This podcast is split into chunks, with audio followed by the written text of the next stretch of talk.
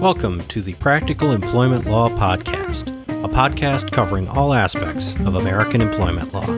I'm your host, Mark Chumley.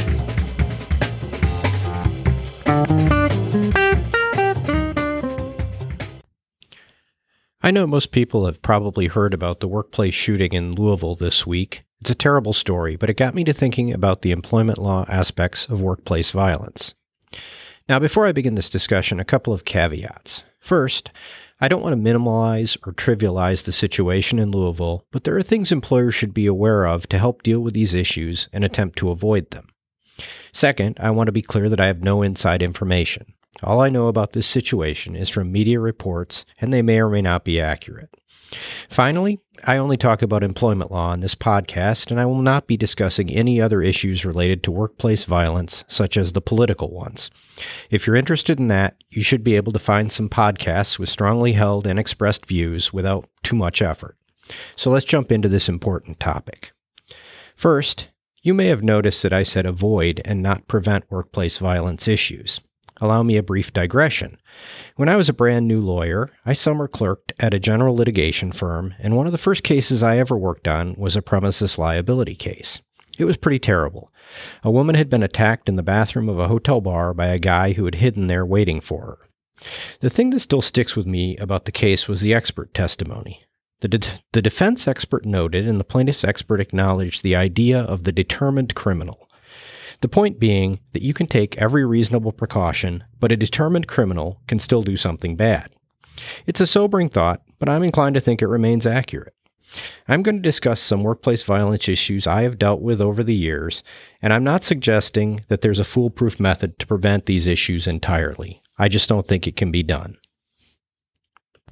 One additional point I'm going to use some examples of behavior by employees in this discussion today.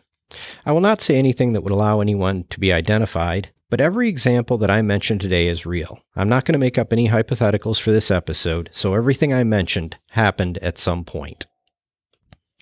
So, an initial question to consider from a legal standpoint is why is this issue so important?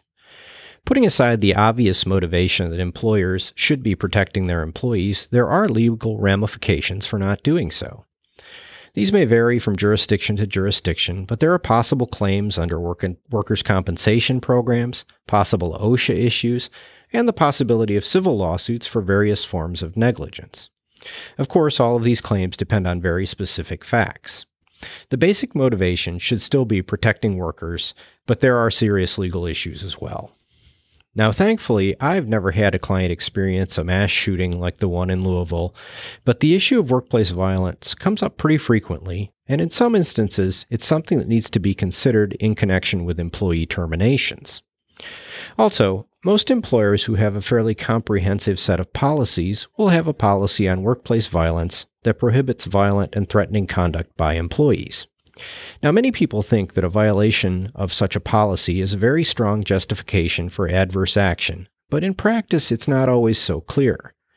The typical scenario is that an employee reports that a coworker has made threatening comments and the employer investigates.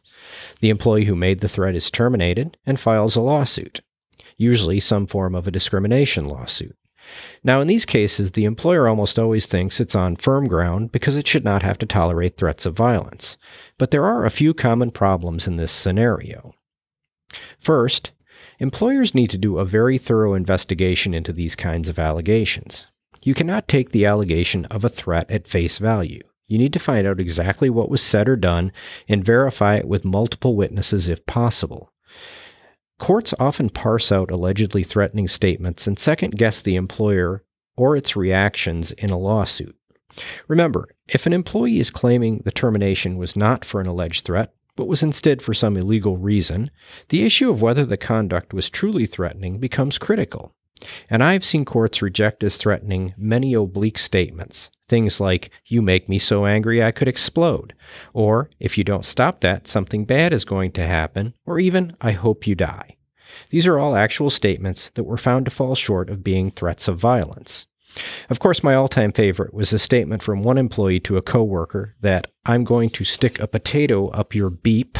This is a family show, but you can guess what the actual word was. And again, the labor arbitrator in that case held that it was not a serious threat of violence. Now, employers should bear in mind that just because something may fall short of being a threat, they don't have to tolerate unprofessional conduct. A lot of this comes down to properly drafting discipline and termination documents. So don't necessarily put all your eggs in the threat of violence basket. Unprofessional conduct can be dealt with as well. Now, another issue that I have to mention is that the employee who reports the threat often backtracks once litigation starts. They may report to human resources that a threat was made, but when they're under oath in a lawsuit, many employees backtrack and say that they didn't really feel threatened. And of course, this can have a very negative impact in the lawsuit. Now, the solution to this problem is a very thorough investigation. The employer should ask pointed questions about specific statements and conduct and establish the complaining employee's response, meaning, are they really afraid? Are they really threatened? If so, consider getting a written statement to that effect. Now, the other side of this issue is what should the employer do when they have legitimate concerns about workplace violence from an employee or ex employee? Initially, there is a general issue of security for facilities. Now, this is not my area of expertise, but I know there are many qualified consultants who can assess businesses and facilities and provide ideas about security. It's something to consider for many employers. But I'm going to focus a little more specifically on how to handle the threat of violence in connection with a termination. This was apparently what was driving the Louisville shooter, and it is where I've seen this issue come up most frequently in practice. The key issue here is taking steps that are appropriate under the circumstances. I've encountered situations where the employee who is going to be terminated is known to have a bad temper and once broke a coffee mug out of anger. I've also seen employees who made specific threats about beating up supervisors, and I've also seen employees who posted pictures on social media with guns and made statements about the guns talking to them and telling them to do bad things. Again, not making any of this up, but obviously the responses to those scenarios are going to be different. Let's consider some options, and these are all options for situations where there is some level of legitimate threat. First, there are basic practices that should be in place for terminations. One is that managers should not meet with the employee without another manager present as a witness. And this can also be a form of protection on some basic level. Also, one troubling detail about the Louisville shooting was that the employee had apparently been told he was going to be terminated, at least according to the media. Now, I kind of doubt they got that right. It would be unusual to tell someone before the actual termination meeting unless it was a reduction in force situation. Now, of course, the employee may have received a final written warning or a performance improvement plan that made it clear where things were going.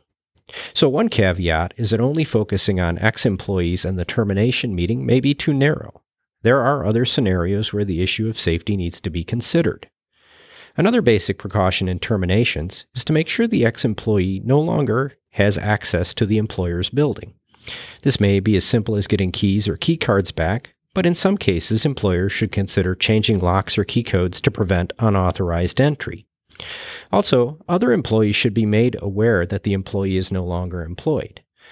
You don't want to go into details, obviously, but people need to know if someone should no longer be accessing the workplace.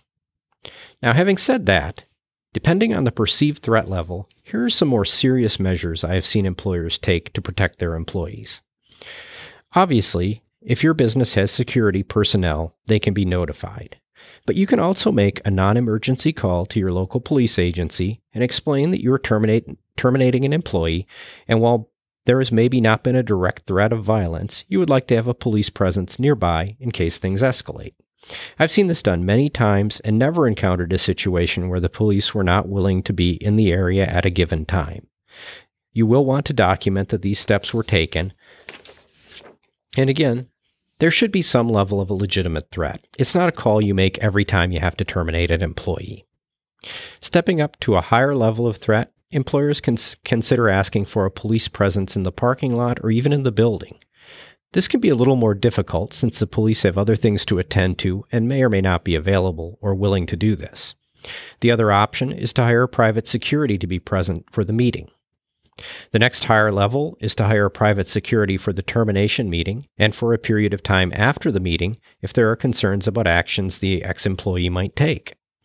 The highest level of response that I've seen in my practice was a situation with serious threats that were reported to the police.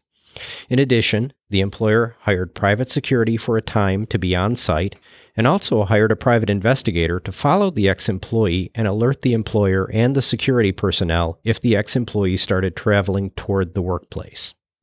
Thankfully, nothing happened, but it was a credible threat, and the employer obviously took it seriously. And I think that was the right thing to do. I'll just close by saying that this was a pretty brief discussion of what is really a pretty complicated issue. So if you have concerns about this sort of issue, my suggestion would be to reach out and talk it through with your employment counsel.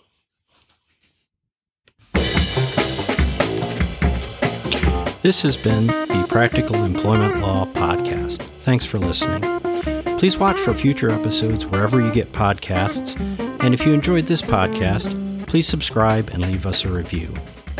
If you would like to contact me about any aspect of the podcast, my email address is mchumley at kmklaw.com, and my full contact information is in the show notes. This podcast was created for general informational purposes only and does not constitute legal advice or a solicitation to provide legal services. Although we attempt to ensure that the podcast is complete, accurate, and up to date, we assume no responsibility for its completeness, accuracy, or timeliness. The information in this podcast is not intended to create, and listening to it does not constitute an attorney client relationship. Listeners should not act upon this information without seeking professional legal counsel.